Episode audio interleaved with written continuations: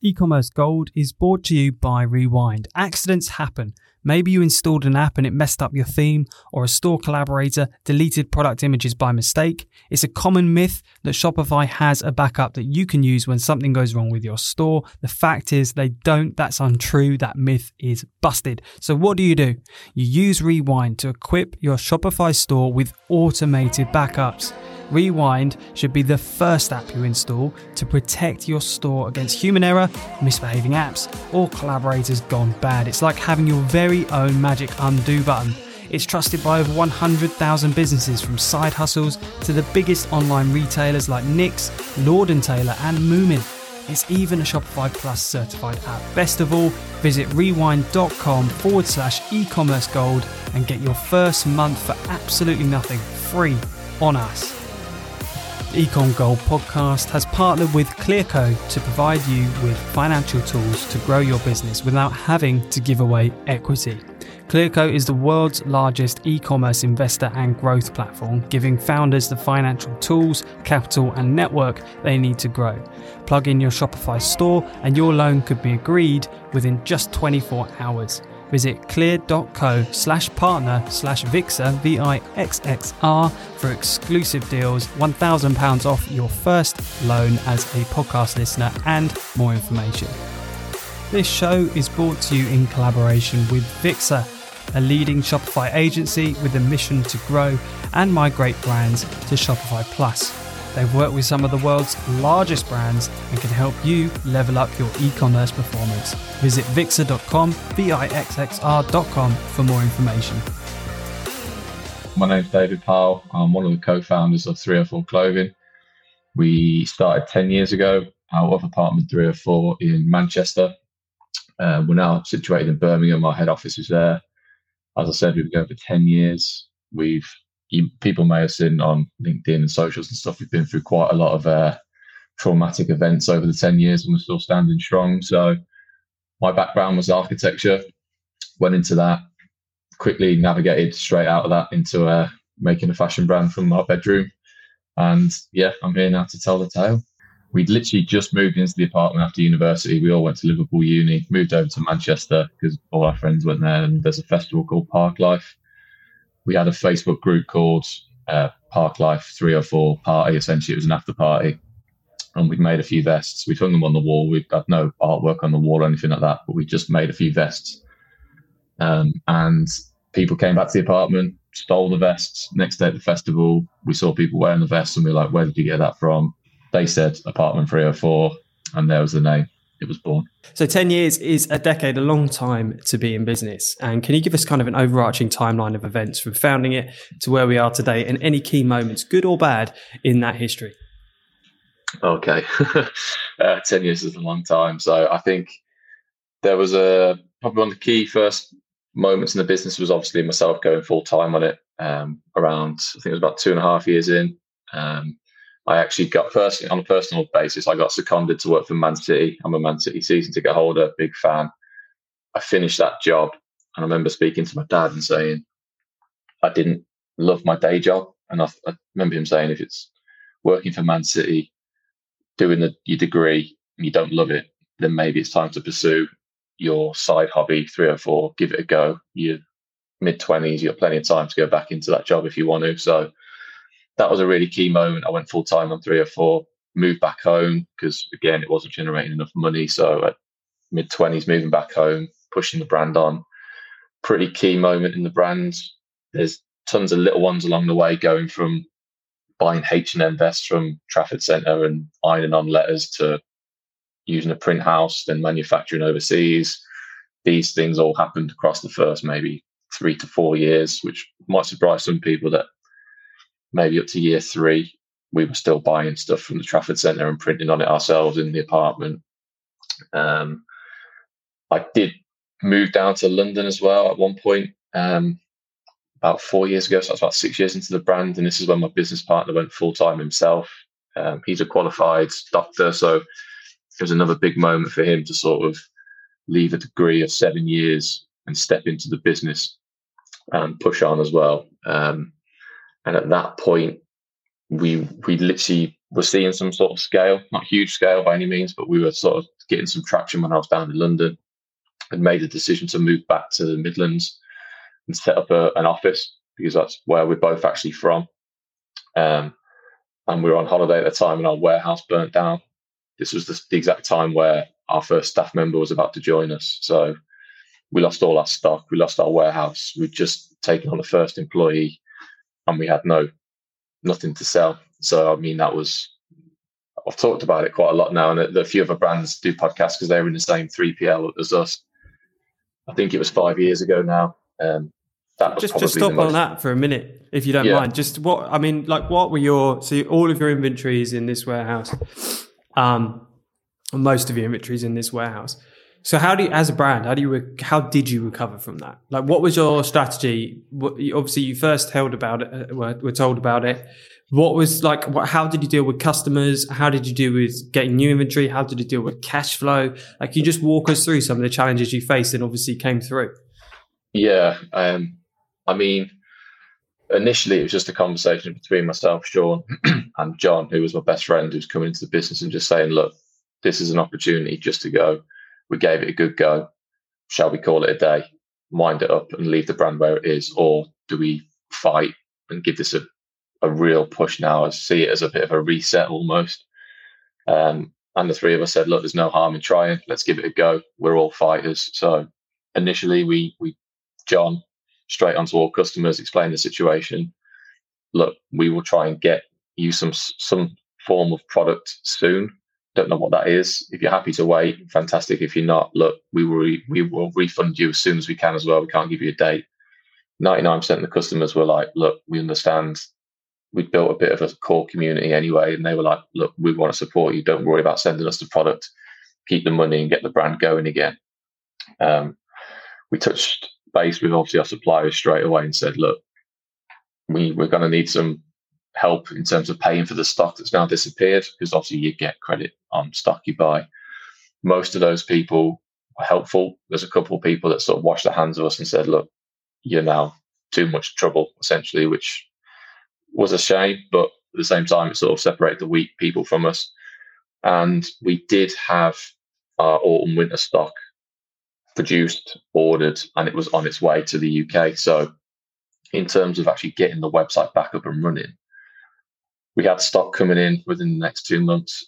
And we just made the decision to go, look, we were a sort of a print on demand bespoke clothing brand years ago. Let's do it again. So we went straight into print on demand company online said, look, can we start shipping from your fulfillment? We'll load up some products onto the website, just some graphics like we used to, and start trying to get some money into the business that way and try and serve the customers some form of product. So we had the website back live within two days. Um, and I think there was about 10 other brands in the 3PL, and they, they probably took between two to three weeks to get their websites back live. So we, as a three, were really proud. We're like, well, wow, we've managed to pivot, get some positive out of this situation and get the website back running after two days. Um, but yeah, it was a really tough period mentally and for the brand. Did you have enough of a cash cushion um, to remain operational effectively? As in, did you have a deep enough pocket? Because I know a lot of brands, especially in retail, they invest almost everything they have into that next growth stock to, to yeah. um, hit those next numbers. And I can only imagine that if you're doing that and you lose a high percentage of your stock, that is, like, is there insurance for that sort of thing? Like, does that exist? Is that something that exists now, or is it just? Did you just have to write that stock off? No, so we because it was a, a 3PL logistics company that there was insurance, but it was at obviously cost price. Um, and I think we got paid out in phases over the next two years. So the money came back into the business, but it was delayed and it was less than what we ever sort of needed to keep the business going. So obviously our suppliers were really, most of them, sorry, were really generous and said, look, we'll help you because we know that if you wind the business up now, we get nothing. We both lose if we try and support you. So certain suppliers are actually shipping in goods to us, not free of charge, but with no deposits, saying, look, we understand that if you get some sales generated, you can start paying us back. So it we didn't have a big pot of cash at all. We we were a small online business with very little cash, like most, to be honest with you. But it took us a long, long time to to clear that debt, and we we still feel the effects of it now, even five years on. That we understand that the business would be in a different place potentially if we weren't constrained by those legacy debts that were drawn out over such a long period.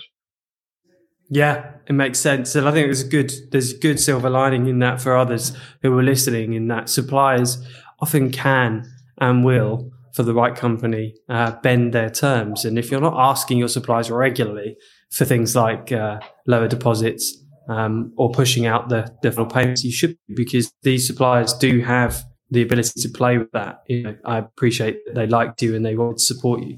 Um, but had you not have had the fire and had you gone back to them anyway, I'm sure you could, like many others, negotiate better terms. Um, so just talk us through. So you started in architecture, so that's obviously um, a very long educational, uh, sort of by the by the book type of um, career where I don't know. Do the lines of entrepreneurship and architecture blend? I, I, would say probably not as much as maybe I can think. But what what roles have you have you have you kind of taken on as the brand has grown? Because you came into it very green with a lot of energy and a lot of enthusiasm, I imagine, and then have had to learn all of these different aspects of business as you go. So, can you just walk us through some of the roles that you've you've done and uh, where you are now in the business? Yeah, I mean, like you said, uh, our team is only 10 still now. So we're still really small, to be honest with you. So I still have touch points all over the business most days, if not every week. Um, but as we started, I was, I made every bit of clothes. I was the physical person who was making every single item, whether that be cutting out the letters from my architecture degree. I had a real interest in model making. Then obviously spending a lot of time presenting your work in architecture is quite key in terms of selling the project or selling your project. I stepped straight into the social media side of things, the brand side of things, and that's pretty much where I've spent most of my time since. I've had periods where I've done paid advertising in the business, touched on the finance, touched on the website, obviously customer service, picking, packing, everything. Even at like Black Friday, obviously I'm not going to be in the studio this year for Black Friday, but we've been in the office now for four years, and and every year I'm picking and packing and printing through Black Friday just because it's so busy. You know, you started the brand ten years ago. I, have worked with people, and, and and some of my friends have had brands for for about the same amount of time, um, and they did really well on Facebook in the early days, as a, as a lot of those sort of older brands, older brand, ten years older, but in this game, um, you know, uh, uh, uh, did, and they built that kind of initial um, momentum early doors on sort of back in 2014, 2015 on Facebook. Um, and that's where they saw that kind of exponential growth. Was that the same for you? Did you see that real kick in growth around that time? And then how has that played out uh, as the brands developed? Yeah, I think obviously, like most brands, we had some success with with Facebook when it was when it was booming and not as many people using it. We had our first ever, like I would say, like kick when Instagram came around, which was really early doors in the brand. I think it might have been the first year Instagram started when we were just turning one. I think um, influencers or people who weren't influencers, they were just customers buying stuff that happened to be growing organic followers. We were seeing real good like results from that. That was like sort of like, yeah, as I said, the first kick on. Paid Facebook advertising was the next one. And then we had a really strong obviously COVID period, like a lot of e-commerce businesses, especially ones like 304, which is casual loungewear, tracksuits that everyone was wearing. We saw another boost in sales again. A lot of new people came to the brand, and we're seeing now things are leveling off a little bit, but those new customers that came in at the beginning of COVID are staying, which is which is good for us. Yeah, brilliant. And I mean, uh, Made.com, I don't know if you're aware of it, but Made.com uh, folded recently. Um, yeah. And they're fairly well known in the UK, I would say. Um, you know, they're not quite IKEA levels, but definitely in the UK, they're up there.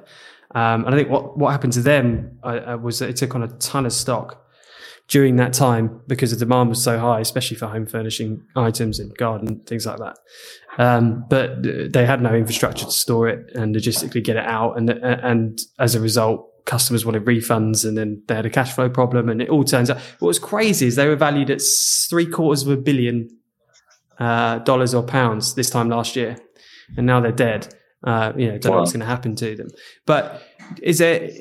Did you did you experience any kind of whiplash from COVID, um, or had you been in the game long enough to sort of understand? I think, um, like you said, because we've been going for ten years, I've sort of understood that we can see the graph of our growth that it's never been just a straight line. It, it's gone up, leveled, gone up, leveled, and there was no way that things were going to continue to grow as they were through COVID, after COVID. We even saw it, like if you got into the data quite intrinsically, it was like when pubs reopened in England, sales would level off. When the high street opened in England twice, I think it was throughout the whole two years, things started leveling off. So if you assume that it was going to just carry on growing when life got back to normal, so to speak, then it was probably slightly naive to, to think that. And we, it's something we didn't assume or predict that it was going to carry on.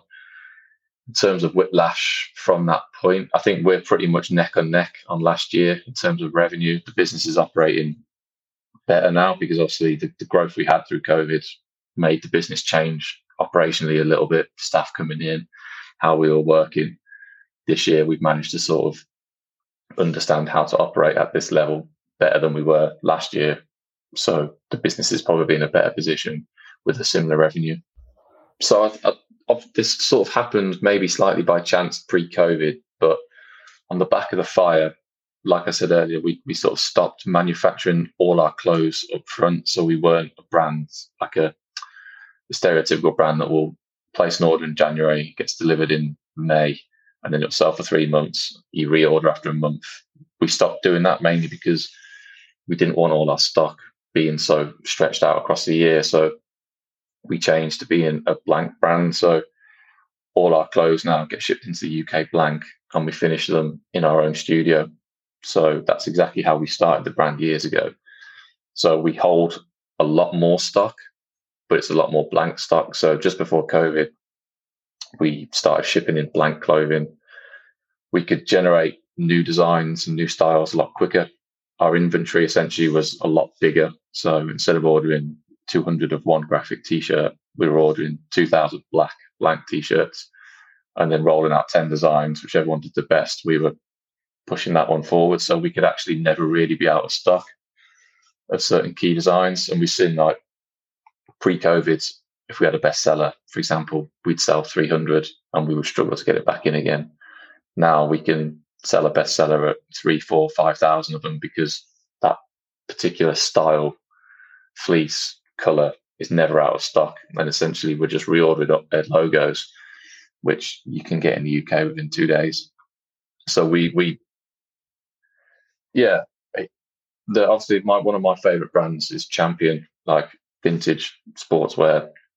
If you ever go into their stores in in the UK or the US, essentially exactly how they operate. You go in there and they've got a custom lab. You go and you pick up your green t-shirt or your black hoodie and you, you print it there and there and it sort of gives the customers a little sense that they've designed it as well. They feel more involved in the brand, the, the actual process from start to finish, which again is like it goes back to how the brand started and why we started. We were making clothes for friends. They were actually sending in designs to us. We were doing slogans for them. So it's all sort of the brand's done 360. And just through COVID, that helped us because I mean, like now, for example, we we slightly did overorder on our blanks through COVID, thinking this year was going to be a real strong start to the year. Wasn't as strong as we expected, but that means that now going into Black Friday, so many years we've been scrambling around thinking, when's our stock going to get here on time? Is it going to be here? What are we going to do? But we've had our stock in the country now pretty much for this year since January, and we're ready to roll. Yeah, a lot of pressure off, isn't it? I imagine mm. a lot of complexity out of the business, and that is leading me to my next question. What's your like business mentality around running 304? Are you eh, shooting for the moon? Are you happy running it as a you know a really good brand that's profitable? Like, where do you see success for you? Yeah, I think that's a good question. We, I remember one of the first times ever, my my dad's wife asked me like, I think it was in year three of the business. She was like, "What is success? Where do you see this brand going?" Because at the time there was three founders. There's two now, one left. And the two of us were like, we just really want to have a brand that fits our life. So I, I know someone that like George Heaton that represent. He says like all his areas of his life fit his lifestyle. His brand fits it perfectly. I don't see 304 ever getting to the level of represent or the Gymshark because I don't think that's where we see our desire to get to. We're, we're happy with the size of the business now. It'd be great if it doubled. Don't get me wrong. Like we, we think there's certain ceilings we could probably get to and still maintain the the level of happiness, the the chill or calm that we've got. Um, but yeah, I, I think we've over the years, over the ten years, we've often like sort of looked and said, right, we need to do this now. We need to do get into all these retailers. We need to hit this revenue. And it's often sort of things that we we think the brand should be doing when you look at other brands pushing on and getting to 20 million revenue, or they've just done a huge collection with Selfridges or something. You think, is that what three or four should be doing just because other brands are doing it? And it often comes back round and we think we've wasted our time thinking about these things because it's not ever been on our radar. We, most of our staff three at 304, my friends, either from school, from football, their wives, that's what we quite like about the business. It's it's just an extension of of us, really. I think customers see that as well. With someone like George, like you mentioned, the brand is so embedded in him. I'd say he's as big as part of the brand as the brand is a part of him to some yeah. degree. But his dedication to all areas of his life, it's obviously just in his DNA because I could maybe do his life for a week. I'd be like, fuck this. Yeah, fair play to him. You know, he's building something incredible. So Gymshark, let you mention Gymshark. Let's just drop on that because they've just opened their flagship store in the UK, and I think in the community of e-commerce, there's been a few people kind of um, shit posting on that, saying it's too early. They should have done smaller stores. The US market's bigger. They should have been in the US, and all these kinds of things. And I respect the fact that they've chucked a store up in the most iconic street in the world. I think it's just cool statement brand piece. And I love yeah. that they've done it. What What are your thoughts on it? Someone who's inside retail, like, do you think it was a good tactical move? Um, what, what do you see the pros and cons being? Uh, yeah, I mean, I'm, I'm a, in terms of brands I like, Gymshark's another one that I really admire, really like. I like everything they do. I think I've got nothing against the store. It's obviously a huge, huge store. It's going to cost a lot of money. Whether they make money from it, who knows? Maybe that's not exactly what they want from it. I think one of the, uh, my best friend was at a, an event where one of the guys from Gymshark was talking, and I think they said, as much as it making money or being an event space, it's the data that they've never been able to get from their events they've held around the world. They don't have that sort of data that they can feed straight back into the website, and this is what the store's going to give them. So, I mean, it's not my place to say whether it's the right or wrong decision, but I think it's a great move. I like it. It looks cool. It's part of the brand. It's a great street. Love it in London. I saw those posts that you're talking about in terms of like saying it was too soon or it's not going to make money. It'd be the death of them. They should have gone to the US and stuff. But one of their slogans is, uh, I think it's like building the brand on risks or something, taking risks. And it's obviously a huge risk to open a store on, on that street, but fair play to them. I think it's a good show, and I'll definitely try and go down and have a look at it when I can as well. Yeah, drop me a message when you go down. I'll come up and, and have a look. Yeah, yeah. It'd be, it'd be cool just to have a little look around. Um, and, and actually, yes, yeah, something that we're seeing a lot of activations, represent do a lot of activations in Soho House. George did one the same day Gymshark opened their store. Thought that was quite bullish, quite funny.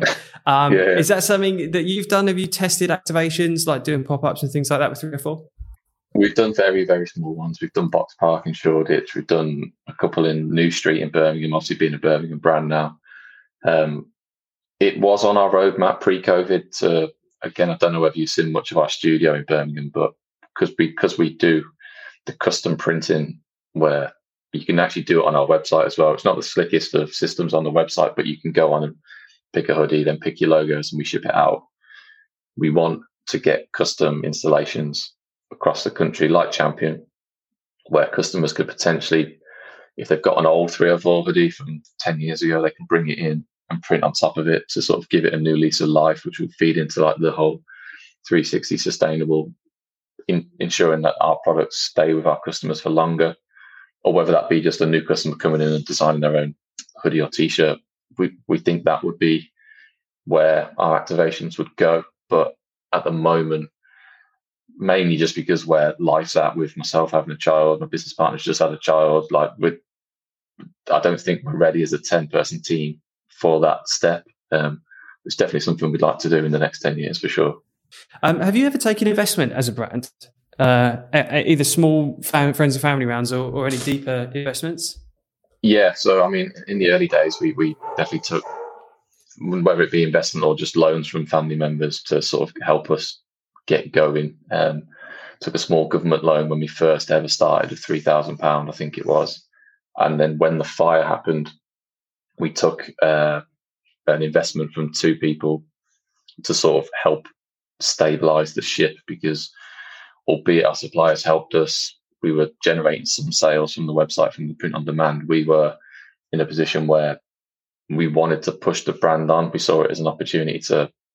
We did a redesign of the brand. The logo got changed. We moved into our studio in Birmingham and we said, look, if we're going to go for it, it feels like we really need to go for it. So we did take investment. That was, well, yeah, about five years ago now. Um, and yeah, since then we haven't. And how was that structured? Was that structured on like a payout or an equity based um, deal? Like, how did you do that? It was equity based, so as transparent as possible. We when we started the brand, we were there was three of us, um, and one of the business partners left after three years. He just gave his shares back to myself and Sean, and whether this is a, a smart move or a naive move, both myself and Sean said those shares were never ours. We never started the brand as a two. We were never 50-50 in this.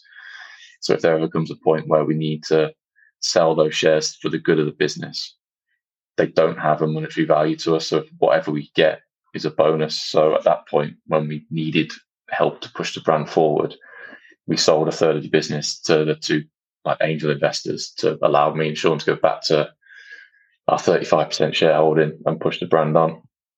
Cool. And when you took that investment, where did that investment go? Was it all into marketing and advertising? Where did you like just at a high level? How did you invest that money uh, to bring the band back to life from that fire? It was it was the setting up of the studio predominantly. It was investing in some core blanks because again at that pre-investment we were manufacturing goods on the then payment terms of 20% deposit, 30% exit. We needed a bit of a bulk amount of money to go and buy. Say, right, we're going to go and stop buying 200 at a time. We're going to buy 2,000 hoodies at a time. So it was a lot of stock investment. The studio setting up, increasing the team from just myself and Sean to I think we went to five. We had a customer service. We had John who's running the website, and then we brought a guy in to do the finance to make sure that obviously the money was in an okay position.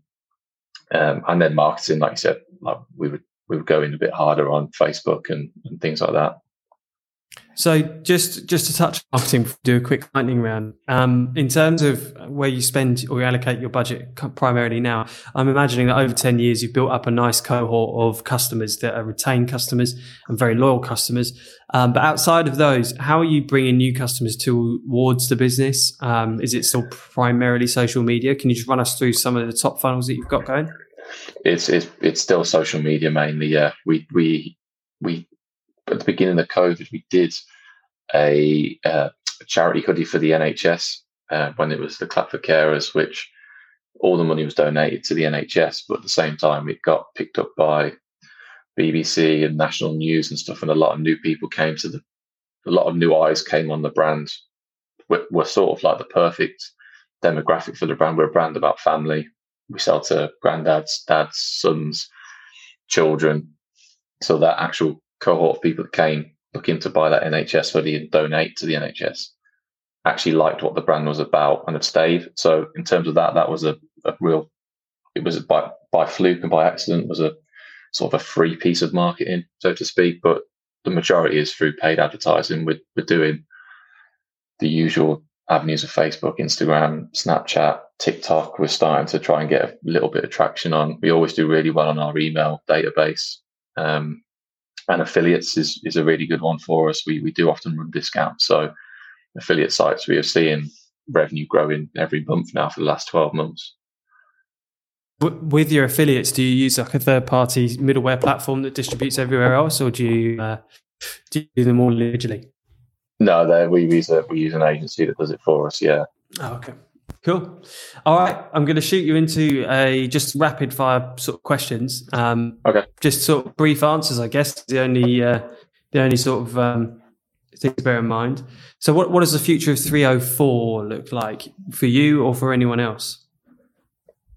I, I would say it's more the same. To be honest with you, we just want to continue to grow, offer products to our customers as quickly as possible, and just we're all as a staff base or however you want to call it a are learning and developing, whether that's our graphic designers, our product like engineers or whatever. We, we're, the product's getting better, the graphics are getting better, website's getting better. So we just want to continue to give our customers a better experience online and offline. What are your top tips for retaining customers? I would say one of the things that we've been consistent with over the 10 years is just being transparent to be honest with you it's a it's a bit of a buzzword as well but I'm pretty sure we are quite transparent in being transparent. There's nothing we don't. Any podcast, you ask a question, we'll answer it. I, I don't mind. I think it's a good place to talk. There's a lot of like sort of secrecy and within brands, or there's a lot of like polished brands that you don't really understand what's going on behind the scenes. But I would just say transparency is good for our customers. How many times a month do you face a business critical problem? Uh, once a week, I'd say. Oh shit! yeah. What can you like? What what what kind of things kind of come across your your desk that are just like out of the blue, real problems, challenges? Like, what's some some some of the things that have happened recently that you can recall? Uh, just like, oh shit. Uh, well, we've got obviously our staff base is relatively small. Um, our main printer uh, was in a car crash last week and injured her hand. Obviously, she's our main printer, she can't use her hand. The same day, our main machinery that prints our clothes broke. So, three weeks before we go live our Black Friday sale, we lost our printing machine and we lost our printer. So, yeah, that was just a, a fun Friday. How, so, how do you get around that? You, is, it, is, is printing something that's difficult to, to find someone to be able to learn and do quickly? It, it, it will be, yeah. But it's like it, what it's water off the duck's back now. It's just another problem that we try and face, and just we will we'll get some new machinery in for sure. And then in terms of like relief staff, we'll get some something covered, but it always works itself out. And obviously, the our staff member Georgia being obviously safe and well is the most important thing in the in the whole thing. Whether she's back for Black Friday or not, we're not too sure, but obviously she's okay and she's recovering.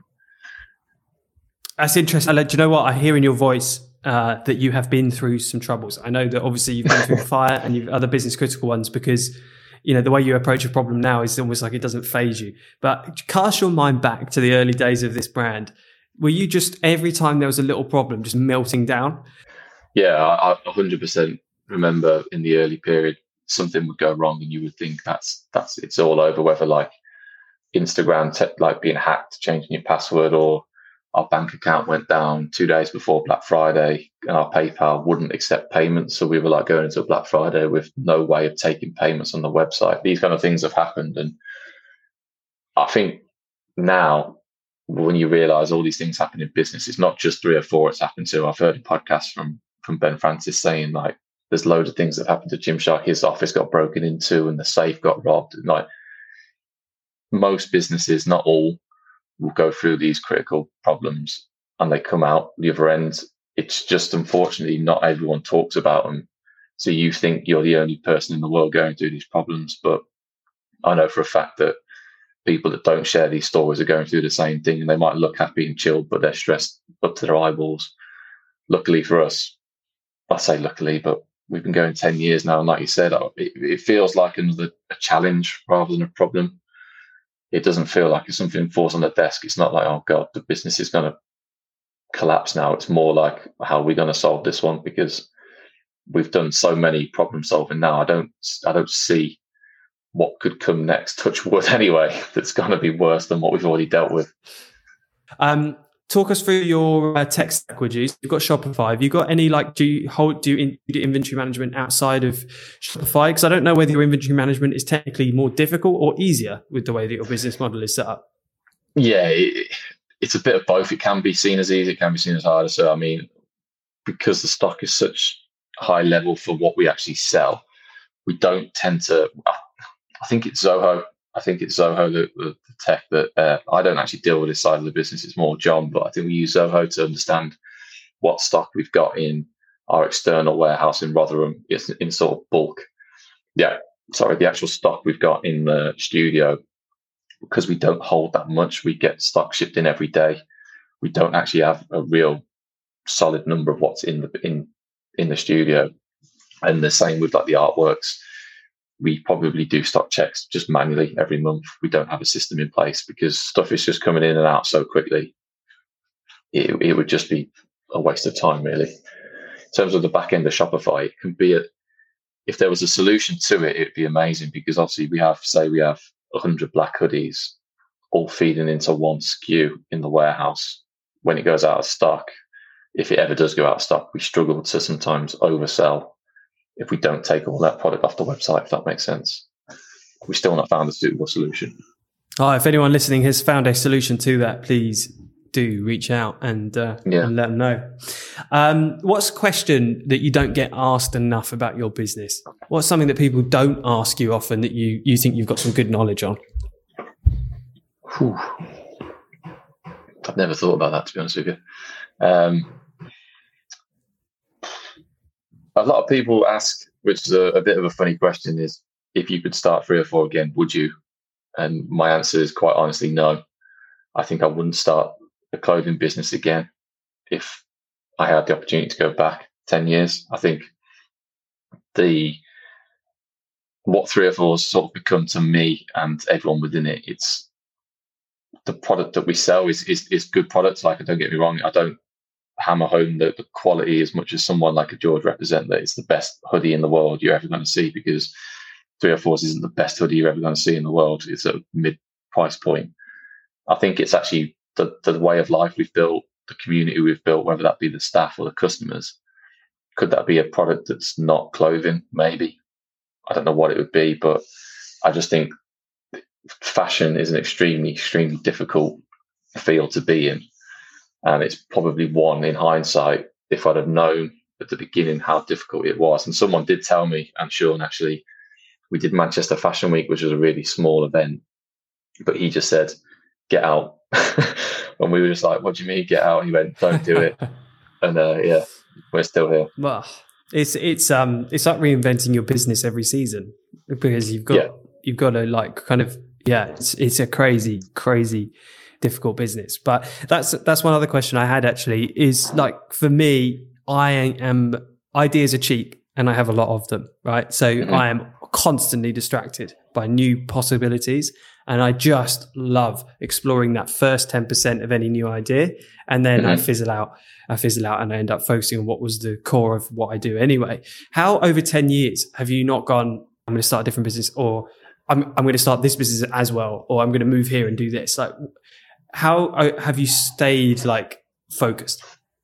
I think we we've had a real honest discussion with myself, Sean, and John, who were like the senior team in the business, and just said, look, if anyone is ever at the point where they're feeling like they're burnt out or their motivation's down, we all need to know that because the other two people or the other one person, if it's the two, needs to dig deep and keep the business going because at times there's been, well, I know for a fact that there's been two or three occasions where I've wanted to quit, give it up, get rid of it, not even sell it, just now I'm finished, I can't do this anymore. But knowing that someone else is on the other side of it, whether that be Sean or John, who's highly motivated, pushing things forward, and you can sort of see whether that's just the progress or the determination, you come out the slump naturally. Some people might not come out of it naturally, might have to work hard on it. But I found after whether that be a week or two weeks or even a month, you come back round and you go, no, like I'm ready again. Whether that just you needed that mental space or break from the slog, because e-commerce is an absolute slog. Like um, you said it earlier, that for fashion, you design something, you launch it, you sell it, but while that's going on, you're doing that ten times over. So it's just a constant, constant, constant battle. You never really get the chance to stop, look at it, and go, "That was successful. That's a good launch. Let's do it again." Unless you're a hype brand like I don't know a Kith, but even at that that sort of level, they're they're working on numerous projects at once. It just doesn't feel like you ever get the opportunity to stop.